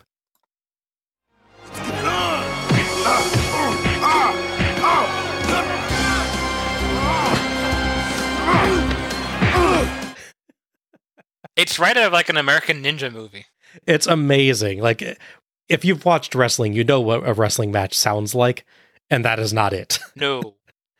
like wrestling punches, you know the wrestling punch sound effect because it's them stomping the mat half the time. It doesn't sound like traditional movie punches, or especially traditional like 80s action show punches, but that's what they've used here. yes. And Flair's Flair's uh, noises of pain are disinterested, I would say. Yeah, I, I guess Flair couldn't do ADR like Hogan and Savage did. yeah. Savage whips Flair corner to corner and charges, and Flair's clearly going to get a boot up, but we cut and Macho lands punches. Cut and Savage is falling for unclear reasons. Flair clearly sets for the figure four, but we cut, and now Flair's landing strikes in the corner and a clothesline. They trade more blows. Did whoever cut this together confuse wrestling with boxing? I, yeah. We at least get Flair flipping over the turnbuckle to the outside, and Flair dumps Savage through the ropes, which displeases Cody and CJ, who are somehow watching the match all the way from the interview set, which is presumably way up the entrance ramp. Yeah. In a section of the crowd that somehow did not appear on the actual Bash of the Beach, Sonny and some kids cheer for Savage. Back in, Savage back body drops Flair, lands punches, runs him to the corner, and back body drops him again. Even in this cut down version, you include that spot twice? Goodness. Savage goes up top and clearly sets for the big elbow. Cut. Flair starts to stand. Cut. Flair is down on the mat again, and Savage starts jumping for the big elbow. Cut. Savage starts his jump again, but lands the flying double axe handle instead, and apparently that's his finisher now, as it gets him the three count and the win. Thoughts on this? Yeah, the the real challenger here is the editor. Yes. He made a whole mess of this thing. Go back to the last episode where I talked about how my theory is that they wrestled a more, for lack of a better word, cinematic style match, more of like a fight, which also works with the storyline. To be fair, they're not friends fighting for a title. They're Right. two guys who are fighting because you know Flair beat up his dad and all these things happened. But uh, yeah, yeah, the editing is so bad here. Savage is suddenly goes down from a uh, atomic drop, which they showed the end of, but not the beginning of. You can see Flair's knee there, like when he's falling off of it. But yeah, without watching it wrestling, you you would be very confused as what happened there. Likewise, yeah, and Flair set them for the figure four, which in the context of this match is happening like 30 seconds into it. Yes. Says, you know, it's time to go to school, which I think might be from the actual show. Yes. And then doesn't, I guess. I guess schools count. School's out for summer. School's out forever. That's uh yeah, I mean, well, DDP is standing at ringside and that was his music at the time, so well the rip off of it anyway. That is very true, yes. Uh, my favorite part of the whole match is the way they use the back body drop parts. The first one involves Savage being on the outside and sort of being rolled back in. Never clear who these guys outside the ring are wearing the Yes. matching Bash of the Beach shirts. And also, quick shout out to Chris Kanyon who makes his face on camera. Hopefully, he got paid for this one too. Savage is rolled back into the ring, starts to get up. Flair's like picking him up like they had the head like to do a suplex or something. Suddenly, Savage is switched position with Flair and is backed by dropping him. There's so many nonsensical cuts in this. It's amazing. Yes. The next time you see it, he whips Flair out of the corner, and they start to show him doing an actual back body drop, which he does. He did this twice in the match. But then suddenly, he's doing the Flair karma spot, where he's pressing Flair out of the corner. hmm So he does he full does it with zero build up. It's impressive strength. Just stand to his feet and immediately just throw someone over your head like that, like a sack of potatoes, and then do a different move afterwards. It's Yeah. bizarre. Yeah, and the way they cut the finish is ludicrous. Like you said, he's getting ready to do the do the elbow drop, but then they cut different shot of Flair getting up. And then back he's back down again, and then he's clearly going to the elbow, which he does in the actual match. Right. Also, we cut out all of Arn's thing and ex- any explanation for why there were lifeguards. Yeah, it's weird because, like, again, they, they show him going for the elbow, but then he hits the axe handle. Then they cut to him getting the pin off of the elbow, and then the announcer just says that he won the match in a, in a wide shot. Yes. I don't know why you can't just show a condensed version of a match Mhm. on here. Yeah, we do get some back and forth here that makes it at least feel like a fight, but it's so nonsensically chopped together that the match makes zero sense, and you don't get any feel for what the actual match might have been like. Yeah. They cut out almost every big spot the two did, including both men's finishers. Yeah. Neither the big elbow nor the figure four makes an appearance. I do get that time is short, but dude, trim down that one training montage earlier or something. You'd have enough time to show enough of the match that folks could follow it and actually get to see what the competitors could do. That is, presumably, for WCW, the point of this whole endeavor. Yeah. By the way, as as you noted, no explanation whatsoever by Baywatch of what the heck all these other wrestlers are doing around the ring. Yeah, yeah, so this is a charity show Yeah. to raise money for this youth center that if they lose is going to be parking lots and condos anyways. In the darkest timeline where Flair and Vader both win and presumably Vader becomes world champion, what happens to the money they raised on this show? I I guess um they pay it to Sonny for his retirement. I, I guess. I guess okay. I just I didn't think of that before, but yeah, they're raising the money. But what if they lose? Yeah. It's it's weird as well that they sell the cage in Hogan's match as some big trick on Flair's part. Mhm. But they don't mention or include, as you noted, the bit from Bash at the Beach 95 where lifeguard Arn Anderson literally cheats for Ric Flair. Yeah. Like that would have been a great opportunity to be like, aha, I'll bring in my henchman to do something in my match. Yeah. But they don't, which is strange. Right. Likewise, they could have put in a line since they reshot these brand new promos anyhow. Two options: either Savage goes, "I called a bunch of friends to help out for this this event to you know keep an eye Yeah, on Flair, make sure they yeah. cheat," or you do the bad guy version where Flair's like, "Called the worst guys I knew, and they're gonna surround the ring, make sure Savage can't run away from this fight." You know. Yeah, they had plenty of opportunity to tell you why the heck there's a whole bunch of other people there and just didn't. I wonder if they're in this storyline if they're getting paid because that really eats into the profit they're raising for the youth center, doesn't it? we paid like thirty guys to surround on the ring. Maybe they're all such good hearted people that they came out and did the charity work as well. Oh, I mean, one of them is heel DDP, so I don't think so. I, but he's just having a tremendous time with his buddy Kanyon. So, Oh, okay. you know, he he just he just wandered up. He wasn't even there for the event. He just was like, "Oh, hey Kanyon, come over here. Let's check this out. It looks cool." I mean, DDP is known for being spur of the moment and not playing things out. So yeah, that makes yeah. perfect sense. Maybe he just uh he had to get with uh Savage after the match to work out their future feud because they both clearly already would have been planning that out. That's true. Yeah, got to plant the seeds there. But yeah, so it's, it's a shame. I know. Going back to the original show, I liked this Flair Savage match more than you did. But regardless of how we felt about it, we both agree that they they ruined this thing with terrible editing. They have utterly butchered this. Yes. It's a real shame.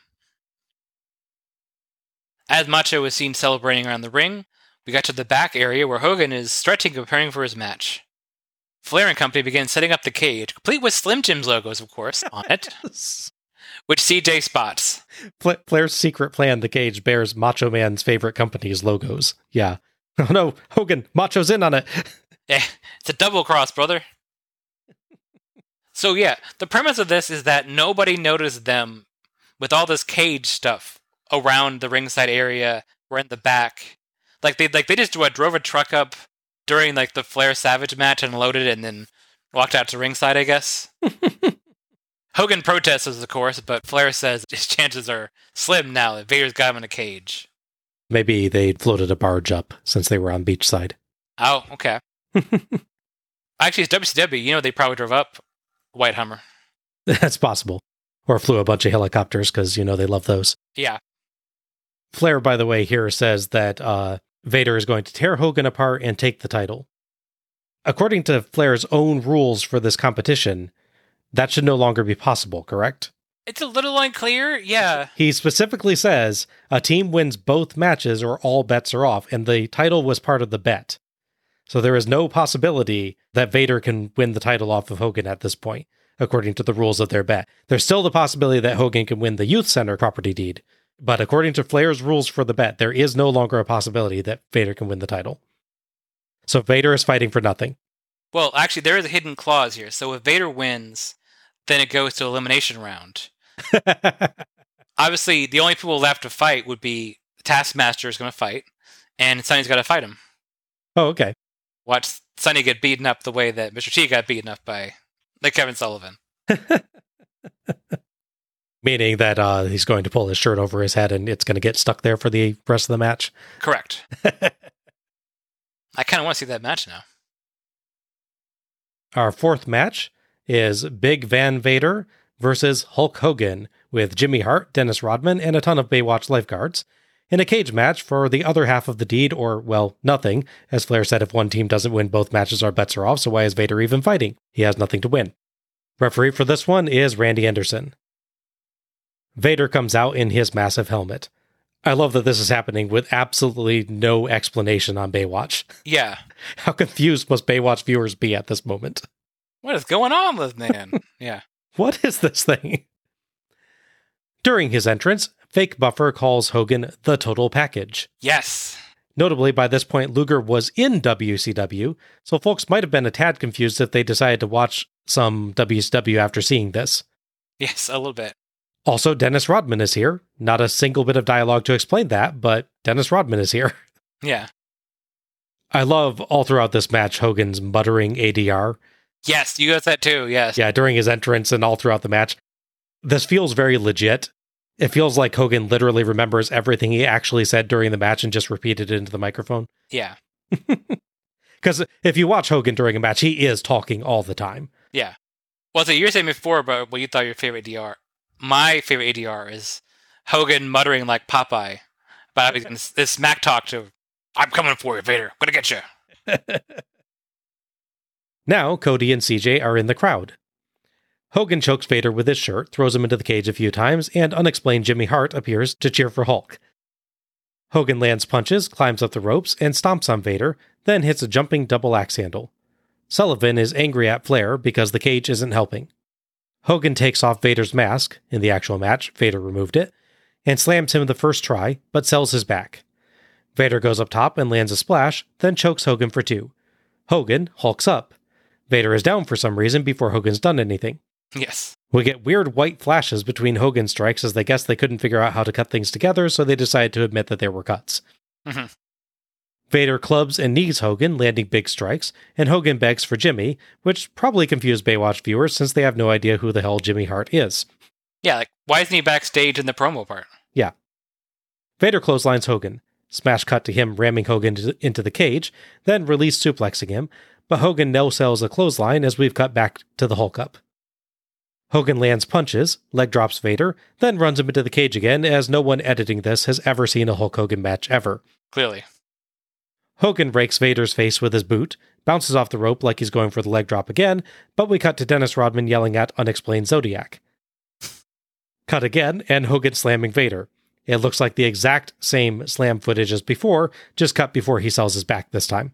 Yeah, I only recall him managing it once in the match, so that would make sense. I believe so, yeah. Hogan whips Vader to the ropes, hits a big boot, and wins off camera by unclear means. Yep.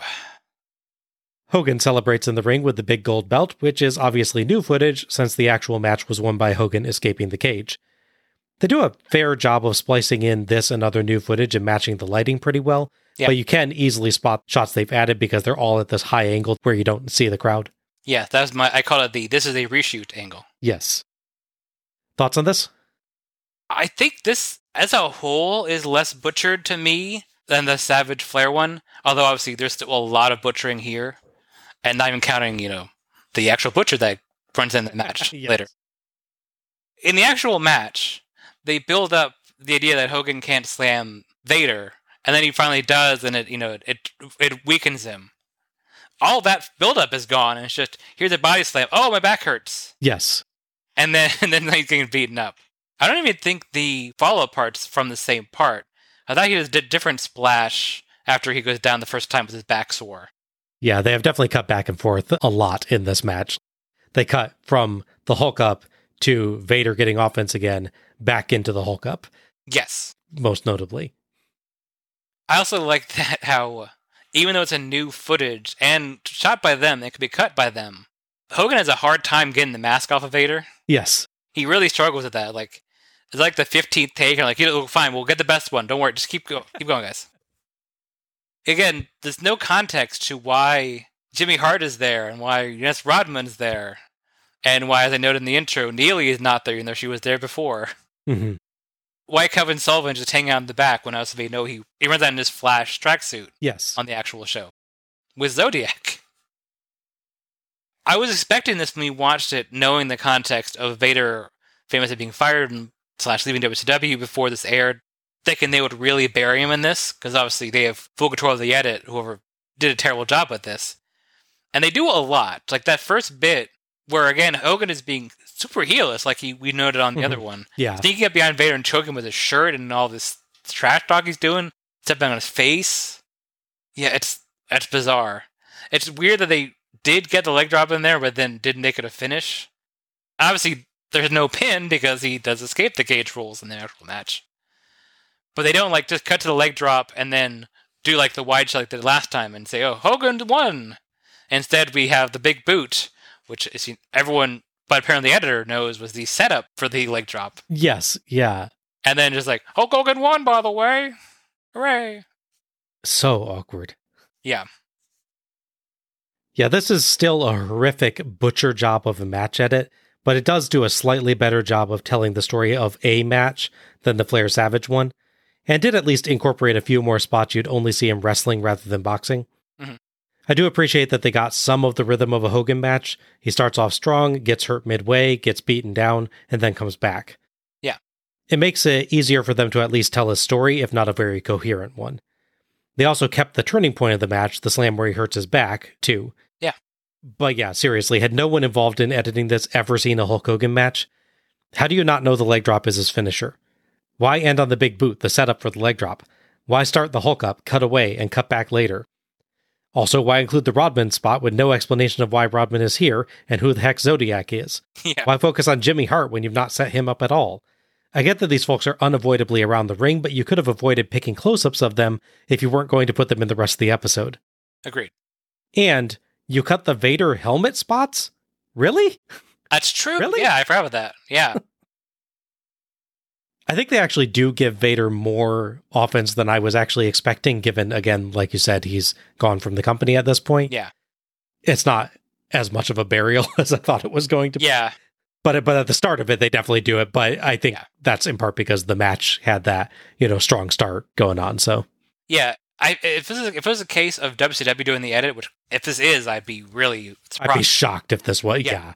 that would make sense that they would do that. But because this is fully done by whoever read it, Baywatch, it explains a lot of how they got this all wrong.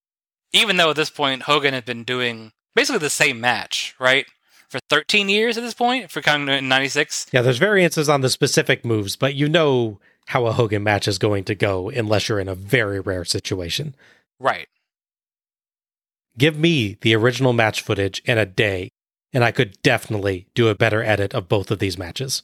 No question. Yeah, I've I've seen your edits. I know. I know that's true. Yeah.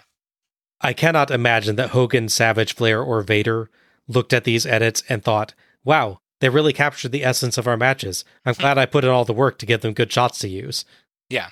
I imagined instead it was more, geez, brother, I'm never giving you one of my matches to use again. And similar from Vader, but with more chairs being hurled around the room. Right. Yeah. So, yeah, maybe next time hire someone who knows who the characters are to edit the matches. Yeah, seems like a good, good idea. So after the celebration, we then see an awkward tip to the back where the bad guys are waiting. I guess they just sort of wander back there. And by the way, no one acknowledges the presence of Dennis Rodman still at this point. yeah. Hogan boasts about, quote, slowing Ric, Ric Flair down with this win. I guess that's true, but that's a weird way to say it. He says they gotta take the deed and Savage yoinks it from his hand. yes. By the way, he does it with only one hand, because the other hand is full of Slim Jims. If you wonder how he makes so much money, made so much money from Slim Jims, this is how. yes. Savage hands it to Hogan, who of course hands it to Sonny, which I guess makes this legally binding? Question mark. Weirdly, he hands it to Sonny and says something along the lines of, Here you go, Sonny, your dream. Oh, that's true. Yeah, yeah. It's like, why are you telling me why my dr- what my dream is, Hogan? I mean, you're probably right in this case, but it's I, just uh, a weird statement. My dream is to own the land I already did own until like a week ago. Yeah, sure. Yeah, it's true. Vader suddenly appears as the crowd runs through the tent for some reason, and they all wound to the beach, which is evidently, by the way, the wrong direction. True. They leave the beach. They leave the beach where they were to go into the tent towards the walk, the sidewalk area, and then they're back at the beach. Taking their lives in their hands, by the way, a bunch of bunch of kids and teenagers running past Vader, Yeah. who is angry. One kid like yells, "You suck!" and then suddenly he has a missing poster. yes. The next day, Hogan's drinking milk from a carton. I recognize that kid from the show. they run out to the beach, very similar to how they ran across the beach in their celebratory montage earlier, and everyone is happy. We cut to commercial. Oh no, we're not done yet. we suddenly cut back to Stephanie and Mitch on the rocks, both literally and metaphorically in this case. My question was actually my question before is: Is it a metaphor or just a good location? I don't want to give Douglas Schwartz credit for that one. This is a beautiful shot, though. Oh, it is. Yeah, yeah. Like, actually, they they're framed slightly from below, shot upwards towards them sitting on some elevated rocks below the uh, lifeguard station. Mhm. And it kind of does this nice slow pan across, and, you know, they get even some well timed birds going by and everything. Mhm. uh, Which I think was just luck on that part, but but it works really well. Some excellent camera work there, honestly. Yeah, yeah. Mitch tries to comfort Stephanie as they wait for the result of the next tests. A somber looking Tom approaches, so you know this is not going to be good. So the pair get up and Mitch takes off his sunglasses. Why? Drama. Oh, okay. Stephanie asks if it has spread, and he says yes. Stephanie turns away from the duo for proper dramatic staging and begins to cry as the men comfort her. And and seriously, Tom, yes is the only thing that you came prepared to say. Yeah. You're you're her doctor, right? At this point, like presumably you should already have at least some idea in mind of like, okay, what the follow up is going to be, what treatment plan you're going to. As as a medical professional, you don't just come up to someone and say, you know, eh, when they say has it has it spread, and you just say yes, and then are silent. Yeah, exactly. Uh, Like Zim said, it's a well shot scene. It's got good acting. It's got good drama, especially in Alexandra Paul's part. Mhm. To be credit, Vincent Van Patten, who plays Tom, does a good job. Yes, Even if he's not given a lot of dialogue, he should the, be line- saying. the lines are bad. The acting is great. Yes. Do try to ignore the obvious lifeguard in the background of the shot as as they cut out wide, and more of those noisy seagulls. yes. So yeah, this is how this ends. No talk of hope, just bad news and crying. more excellent work from Alexandra in this scene as well. Absolutely, yeah. The slow way that she shows the news sinking in, Mhm. not immediately reacting big, but silently letting it build up over several moments is excellent and feels real and raw. Yeah. So I'll say it, it's a running joke when Allison was covers Baywatching that famously Baywatch never won an Emmy its entire run. Mhm. I will say it's a little disappointing to hear that, at least in context of this episode, because she is really good. Yeah, she genuinely, genuinely gives it her best in this episode. The flaws with that part of this episode's plot are with the writing, not with the performances on any of their parts, honestly. Yeah, it's it's unfortunately probably a case of Baywatch just not getting a say based on, to be fair, a lot of what Baywatch is like. Yes. Yeah. I mean, again, as you mentioned at the beginning, the previous episode was a Charlie's Angels parody one. yes. The show is famous for people running in slow motion, you know, kids being trapped under the death pier, random squids appearing, all sorts of nonsense. Ghosts and aliens show up at one point on the regular Baywatch, not even Baywatch nights. Yeah. That didn't happen yet. So I think it's a case of they just don't even get noticed. So, overall thoughts on Baywatch Bash at the Beach? There are two good to decent stories here. The first one is a pretty cheesy, to be fair, and straight out of the 1980s, as mentioned. The other is a serious character drama about someone facing life or death news. Separately, they are varying degrees of good. The cheesy 80s plot is fun and enjoyable, and you can really appreciate the drama, as you noted, with Alexandra Paul and the actors involved in the, the uh, other one. Together, they're just plain bonkers. It's just bizarre. It's so weird. It is. The serious cancer plot makes the wrestling match to save a gym plot seem extra silly. Hogan doesn't even need help being cheesy, but you gave it to him all the same. hmm Likewise, cutting between the wrestling and cancer plot makes for just the worst tone of whiplash. Seriously, they go from, yeah, we saved the youth center, let's all celebrate and run on the beach happily, to a lady finds out her cancer has spread to her body and she's got serious treatment. She could die. The end result is that people can't really enjoy your cheesy wrestling plot when they're constantly reminded of human mortality and the seemingly cruel hand of fate. Yes. Likewise, your series plot just feels massively out of place when you're getting in between training montage and land ownership being decided via steel cage matches. As far as the series plot goes, it's generally well acted, as noted. It's a bit melodramatic by some, but that's kind of how that works. I mean, this is a, this is a TV drama. That's just kind of how you, you play pretty broad. As you know, there's still a lot of good subtle moments in there, and it feels very genuine. But you get you know you get big moments because you're playing. It's a TV show. Mhm. It's like This Is Us if This Is Us had running in slow motion on a beach, basically. I was looking at it. As for the wrestling plot separately, the matches are, are a shadow of themselves, and the touches added in post are just silly. As we've mentioned many times, they cut the hell out of these matches. They make no sense if you watch the regular match or watch any wrestling match in your life. You're representing this weird unreality of what wrestling matches look like as part of your angle to get people to watch wrestling. It's not a good way to do that. so, in summary, does the drama please anyone here? Yes. Does the wrestling plot belong here? Hell no. yeah. I am so very glad that we did this. Mhm. Objectively, this is not a great show. No. They brought cheesy 80s low budget action show nonsense with Hogan's plot, complete with Ric Flair filling the stereotypical evil property developer role, Vader as the muscle, and Sullivan as some whatever Sullivan is. There's a cackling henchman character a lot. Yeah. I wish there'd been a Dungeon of Doom segment. All this needed was Master bellowing about the gym being on a sacred ritual site to really, Ah. really confuse the audience. Yes. More of that, please. Instead, they mixed in about the most deadly serious plot they could possibly do with Stephanie's melanoma storyline. Yes. The tonal shift from segment to segment is incredible. I cannot for the life of me imagine why they decided to do things this way. It's like if Star Trek's The Trouble with Tribbles episode was paired with cautionary warnings about the dangers of drug abuse when Dr. McCoy was found to be using his medications to get high. it badly damages both plots on this show, as you noted. Yes. Every time you're having a laugh watching the Hogan plot, the show smashes you hard in the face with bad news, non breakdowny nervous breakdowns, worse news, sadness, and even worse news. But every time you're getting genuinely invested in Stephanie's story and feeling for her pain and worry, here's a quick cut to the WCW folks having one of many over the top confrontations, cutting bonkers promos, doing 80s sports movie training montages, or having clip show wrestling matches. Yeah. I'm not sure if it's better or worse that the two plots literally never mention each other, not even once. There's not even a line like CJ saying, Hey, after this, let's go check on Stephanie, or Mitch saying, Don't worry, CJ and Cody can handle that big charity thing. I'll stay with you, Steph. Sure. I definitely wouldn't want these heavily combined, but it feels odd that two very big things are happening and no one involved with one even notes the other. Yeah. The two bits were clearly written and filmed entirely separately with no connections intended, which makes it even weirder that they were combined.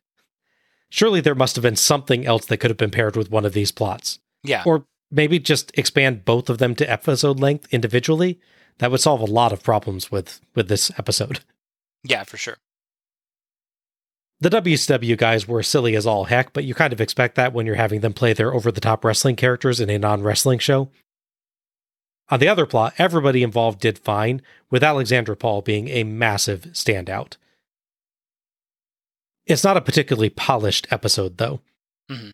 Whether it's the absolutely woeful editing of the matches, or the questionable physics of the jet ski crash, or the often weird dubbed dialogue, or the bits in the cancer plot where characters have to spout factoids so the audience can learn something, or the extremely obvious fake rock, or the sudden appearances of new people in the match segments, it just feels like this one needed some more time planning, writing, and editing. Still, it is ridiculously fun to watch, Agreed. and an easy recommendation for anyone who wants to see what happens when WCW and Baywatch collide. Yeah. After seeing this, I really wish they tried to get more involvement from the Baywatch cast back on Bash of the Beach 1995. Yeah.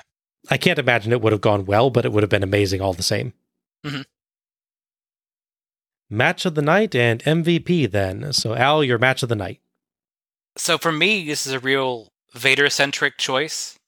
I decide do I pick Vader destroying a basketball or Vader sometimes destroying Hogan, depending on where the editor feels like cutting. I think I lean slightly more towards the latter part. As chopped down and weirdly done is as the match they have in the cages, you still get a good feel for Vader. You get you know see his shouting and his slamming and his jumping and all the stuff he does that makes Vader just so great. So even if it's not a great showcase for him, especially compared to the other match, it's still at least a showcase for him. Even like even if you couldn't really follow the story they're trying to tell with this cut down match, you still go, man, that Vader guy is really scary looking. yeah. Makes you want to see him, regardless. You at least get something of a match story. It's just not the full match story. Exactly. All right. Uh, for mine, can I say silliness versus melodrama? Sure. Because that's clearly the biggest fight in the episode. Yeah, fair enough. Failing that, if to choose an actual action scene, I'll say the opening race and Hogan getting hit by the jet ski. Oh, okay. As physics defying as that last part is, the race is the only action or competition scene on the show that you can actually follow because it has a real plot progression to it. That's fair, yeah. MVP? So I'll an official one, an official one. Okay. For me, show MVP, wrestling wise, like the character he's playing, I gotta go to Flair because he has the most work of the bad guys. He has the most promo time. He's got to set up the plot and everything. He's got to quickly change to Fighting Savage instead of Hogan. He's very enjoyable in his moments. Mhm. It's a shame he didn't do ADR for himself, but otherwise, he's the best part of the show for me, wrestling wise, as much as I love Vader. Because he just represented by yelling a bit and crushing a basketball, he's underrepresented here. That said, ultimately, the actual MVP of the episode is Alexandra Paul, because she is by far the best actor on this episode. Yeah, yeah, I'm in total agreement on that. My MVP for this is definitely Alexandra Paul. She got stuck with a really, really tough role, handling dialogue that was half emotional drama and half edutainment, to say nothing of doing all that while half the episode was silly Hogan an- antics. Mhm. She took the plot seriously and put some real work into the portrayal. She's able to wrestle, pun intended, the episode back from the goofiness and get a genuine emotional reaction. Excellent job. Oh, Agreed. And that wraps up our review of Baywatch Season 6, Episode 15 Bash at the Beach. If you've enjoyed listening to us tonight, you can find us on Twitter or Facebook as Let's Go to the Ring. Links will be available in the episode description. Follow us for episode announcements and other show details, and share your own thoughts about each show as we go through. You can subscribe to our show on Apple Podcasts, Google Podcast, iHeartRadio, Spotify, Stitcher Radio, TuneIn, Verbal, or Audible. And please, if you've enjoyed this show, give us a rating or review and share the show through your favorite social media platforms to help others discover us. Many thanks to Gina Trujillo for our logo. Next up, Bash at the Beach 1996. This is no day at the beach. Somehow, that is both accurate and inaccurate at once. That's true. The show is back in an arena rather than at a literal beach, but it is an arena in the city of Daytona Beach. Touche. Yeah. So it is both at and not at a beach. Schrodinger's tagline aside, this show may be the single most consequential WCW pay per view in the company's entire run. yes. This is Bob Moore for Alec Pridgeon, signing off. Good night, everybody. Happy Baywatching?